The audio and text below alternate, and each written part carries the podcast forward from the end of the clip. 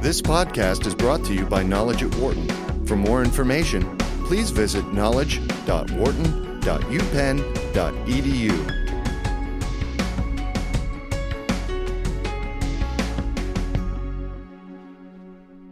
Lego has built a global empire and become a household name thanks to the interlocking bricks that its founders developed half a century ago. But the company almost went belly up in the early 2000s due to a binge of innovation that took it too far away from what Lego did best. In a new book, Wharton practice professor David Robertson details how thinking too far outside the box almost bankrupted Lego, and how the company found a winning formula by turning to innovation inside the brick. We're here today with Wharton Professor of Practice David Robertson, author of the new book, Brick by Brick How Lego Rewrote the Rules of Innovation and Conquered the Global Toy Industry. David, thanks for being with us today. Thanks for having me. Um, well, I had a chance to read the book, and the story of Lego's inception from a small company that just made wooden toys into kind of a worldwide giant is pretty interesting. Could you briefly discuss its origins? Sure. Uh, it was actually a failed carpenter. In 1932, uh, Denmark was in the midst of a recession, like much of the world. And um, a carpenter named Ole Kirk Christensen was having trouble getting the wood he needed to make furniture. So he took scraps of wood and made toys for kids, um, which actually did pretty well. He turned that into a business and, and started Lego in 1932.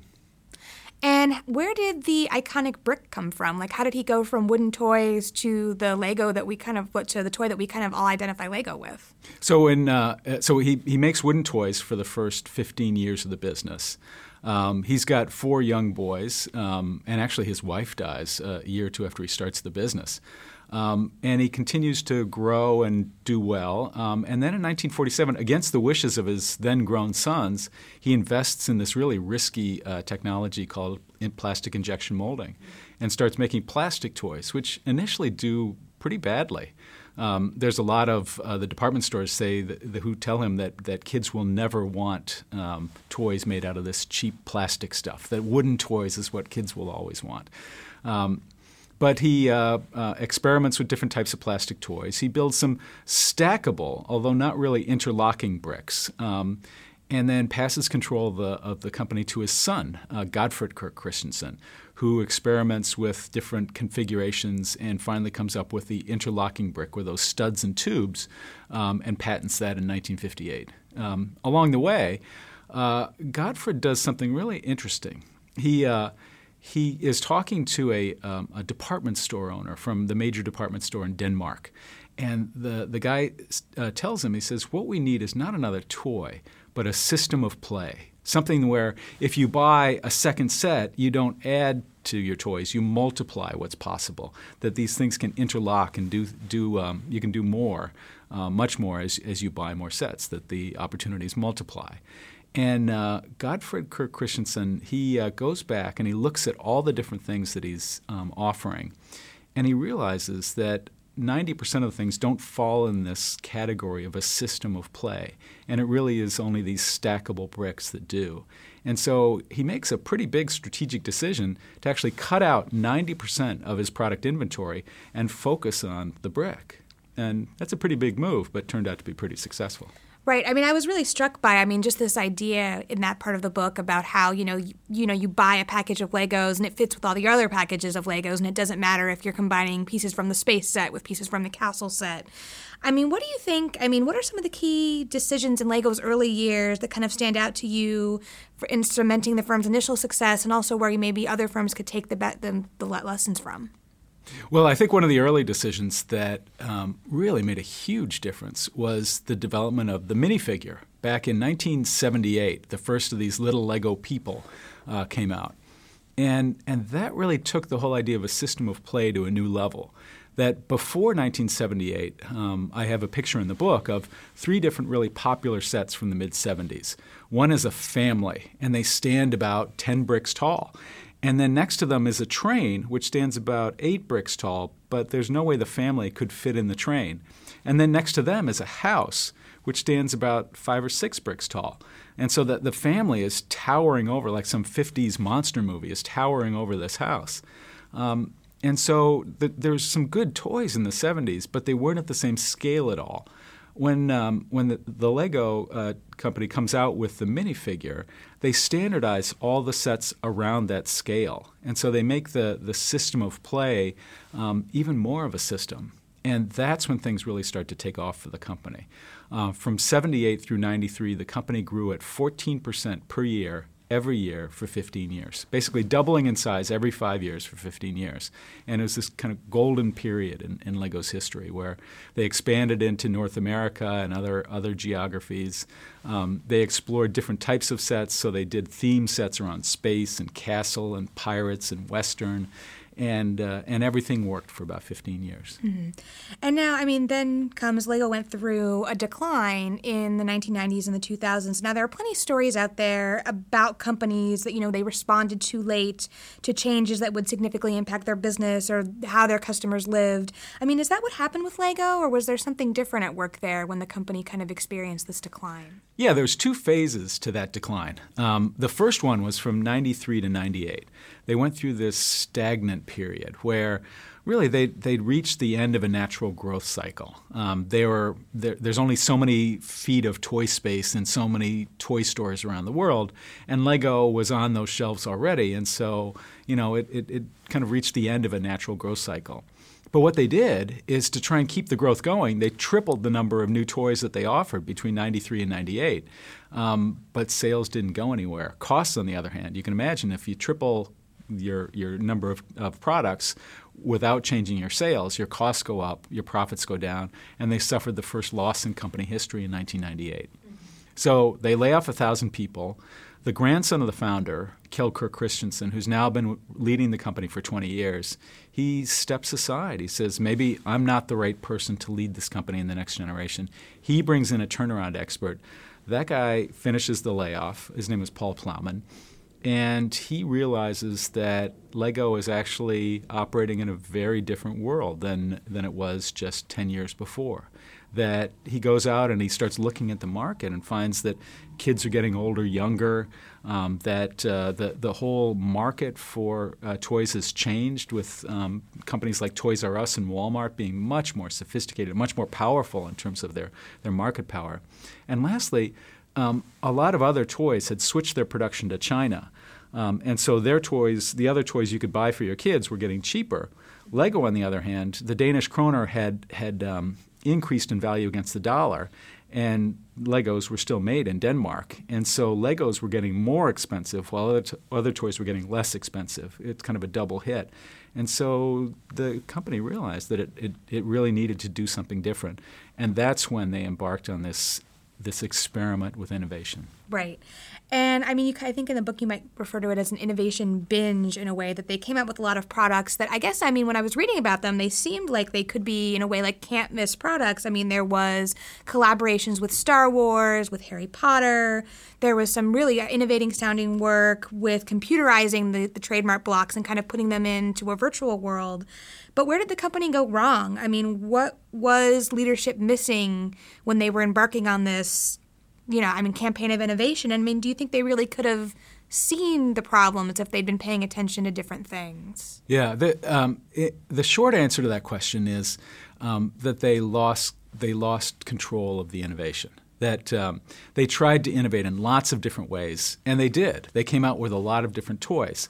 Um, now, some of those toys were hits, um, like Lego Star Wars, Lego Harry Potter, Bionicle. There's a couple of really big hits, and in a way, those were really dangerous for Lego because they they hid. Uh, you know, we call in the book the, it's a thick layer of cosmetics that hides some a pretty ugly business underneath. Um, some of the other toys, um, there was a toy called uh, Explore. It was a line of toys for toddlers and they were actually pretty good toys, you know, just from my my point of view. Um, but they weren't very Lego-y. They, you know, they didn't have much construction as part of it. Um, they, uh, you know, Lego tried to listen to its customers, you know, which you're supposed to do, and they came out with a line of toys called Jack Stone, which is kind of this minifigure crossed with GI Joe, you know, this this hero that would save the day. Um, and the the thing is, they were really built for that that child that didn't like Lego you know, which was the majority of kids they found in, from one study. And so they would snap together in about 10 minutes and the kids would start playing. Well, you know, a lot of us as parents the reason we buy Lego for our kids, we may not admit it to ourselves, but it's that rainy Sunday afternoon. The kids are driving us nuts. We want a couple hours of quiet. And so we get the Lego set. Well, if you bought the Jack Stone set, you'd have 10 minutes and then the kids are running around screaming again. You know, so, so it drove away some of the fans of the brand. Um, and then lastly, um, you know, one of the experiments that Lego did during that time was something called Galidor, a huge expensive failure. Um, and what it was a, a, buildable action figure, which there was a big market for.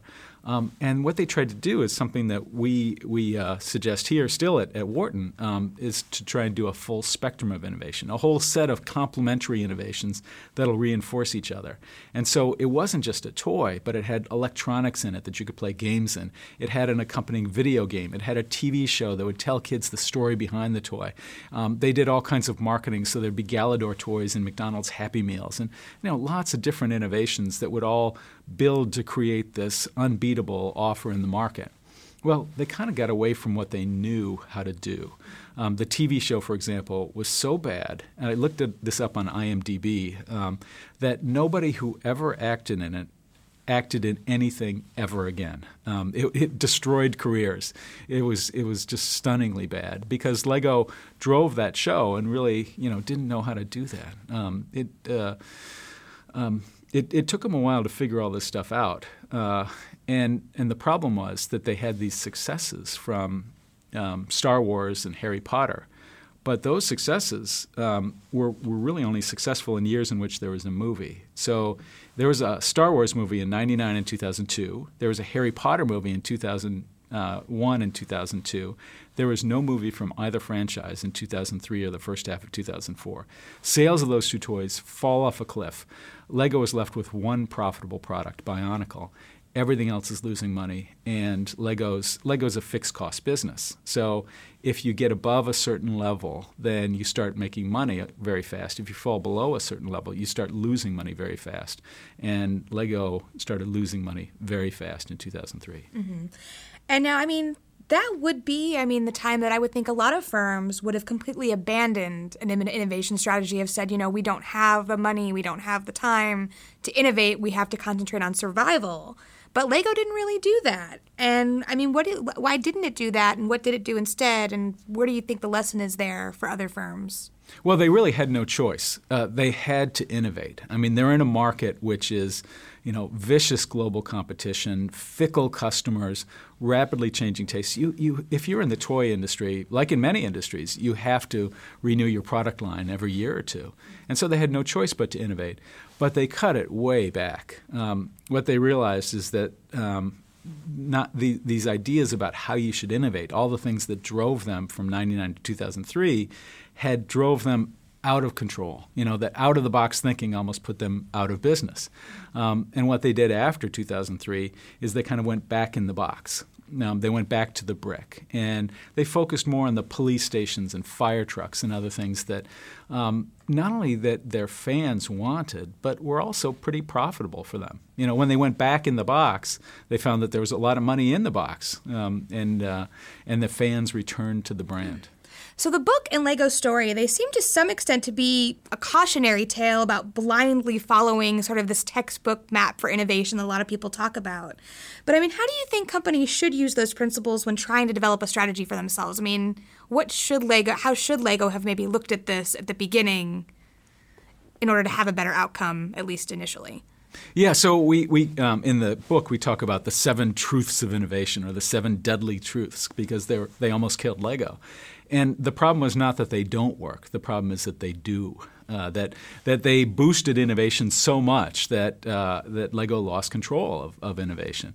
And so, uh, you know, there's a couple lessons in the book. Um, the big one being don't do what Lego did, right? I mean, don't uh, go almost going out of business, almost going into bankruptcy is marvelous for focusing attention, um, but it's not really necessary and not not what we would advise at all in terms of how you should approach this. Um, but instead, you know, what to, what to take away from Lego is that it's not enough just to boost innovation. That as you boost the amount of creativity and, and innovation, you've also got to boost the amount of focus and control. And I think Lego is the reason I decided to devote a book to the Lego story is I think they are wonderful at achieving that balance between um, giving their people the space to be creative, but the direction and focus to deliver profitable innovation. Um, that the big difference between Lego now versus Lego in 2001 and 2002 is back in 2001, if you were a Lego designer, you'd be told, you know, create a great toy, do something really cool, do something that's really going to excite kids. And what you got was, you know, toys that weren't very Lego-y, toys that weren't very profitable, and occasionally a big win. Um, now, if you go to work for Lego, it's very likely you'll be told, work on a great police station, work on a great fire truck, give us a great Lego race car. And by the way, don't use any kind of piece or shape that you want, color that you want use this very limited palette of, of pieces um, because we can use these pieces in lots of different sets and make them in very high volume and so make a lot of profit as, as, uh, from, from every set that you make. We're, we're going to be pretty much guaranteed of that because we have a, a limited uh, platform that we work from, a, li- a limited system of play. Um, and what they found is that a lot of the designers they'd hired in 1999 and 2000 weren't happy with the new Lego. They, they didn't like that narrowing of the freedom. But on the other hand, there were some designers who really liked the fact that, number one, if they were working on a toy, it was very likely that that toy would get into the hands of kids. And number two, they were working for a company that was profitable and growing and would, you know, th- those toys would be around and that company would be around and their jobs would be around in a couple of years. So it's, it's a different kind of creativity and it's a different kind of reward but I would argue it's just as great a creative challenge. That you know, I would say if Even what more so, I think. Yeah, um, if what you're looking for is how to do the next big industry changing innovation, you know, the next big disruptive innovation or blue ocean innovation, I don't know that Lego's a great model.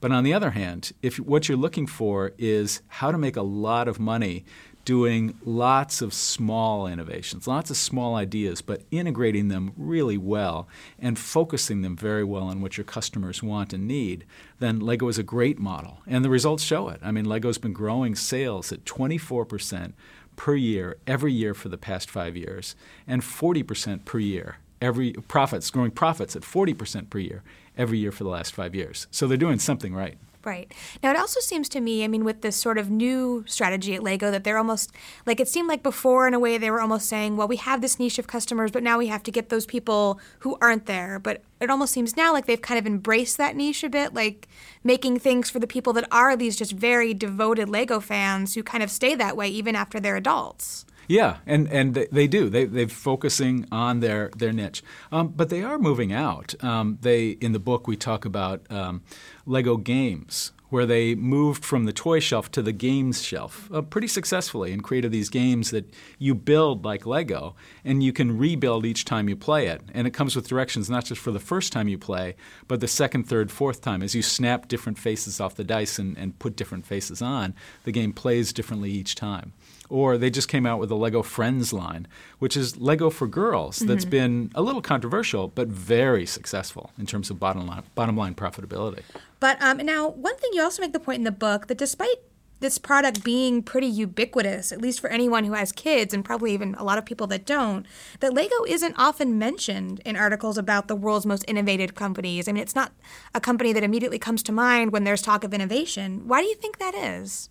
Oh, you know, I was surprised by that too. That if you look at Fast Company, which has a list of the most innovative companies, if you look at Business Week, if you look at the Technology Review magazine that comes out of MIT, they have an annual list of the most innovative companies in the world. And Lego has never made the top 50 of any of those lists. But here's a company that's dominating its industry. You know, again, like like we talked about with with vicious global competition, fickle customers, um, and they've lost the patent. The, the patents for the Lego brick were, were issued in 1958 and have all expired. So anybody can Lego make a Lego brick, and half a dozen companies do and sell it for much less than Lego does. You know, this is a recipe that, you know, our strategy colleagues tell us is a, is a recipe for a bad industry. And yet Lego is making great profits and doing tremendously well doing it. It's, it's, a, it's a wonderful story. And that's another reason why I wanted to tell it in the book is that I think uh, it's, it's this great untold story. Mm-hmm. Now, finally, I mean, you spent a lot of time with Lego executives at Lego headquarters while you're doing this. I mean, what do you think it is about the Lego brick that has kind of made it become just so ubiquitous and such a sort of intrinsic part of a lot of people's childhoods? I mean, what's helped it endure despite the advent of kind of video games and iPads and tablets and I, I, think it's two things. I think there's two reasons why the Lego brick has been so successful. Um, there, there's the point of view from the parents and the point of view from the kids. Um, from the point of view of the kids, I think what Lego learned from Star Wars is the power of the story. Um, that if you have this rich world with a story that plays out in that world, then kids love to build that world and then play the story out in, in that with their little minifigures, and then rebuild it and try things in different ways. And and um, and, and Lego's learned to tell stories around the bricks, um, I think, very well. Um, from the parent's point of view, I'm convinced that investing in Lego is a great investment in your kid's ability to support you when you're older. And, and so it does teach those creative building skills and those 3D visualization and construction skills that I, I, I think that it clicks a switch in the kids. And even if they move away from the brand, which I think many kids do when they're teenagers, it's not cool to play with Lego that that switch stays clicked, and I think it's it's fundamentally good for kids. Um, and so, as you can imagine, my kids did not suffer from a lack of Lego. Thank you so much for being with us today. Thanks for having me. For more business news and analysis from Knowledge at Wharton, please visit knowledge.wharton.upenn.edu.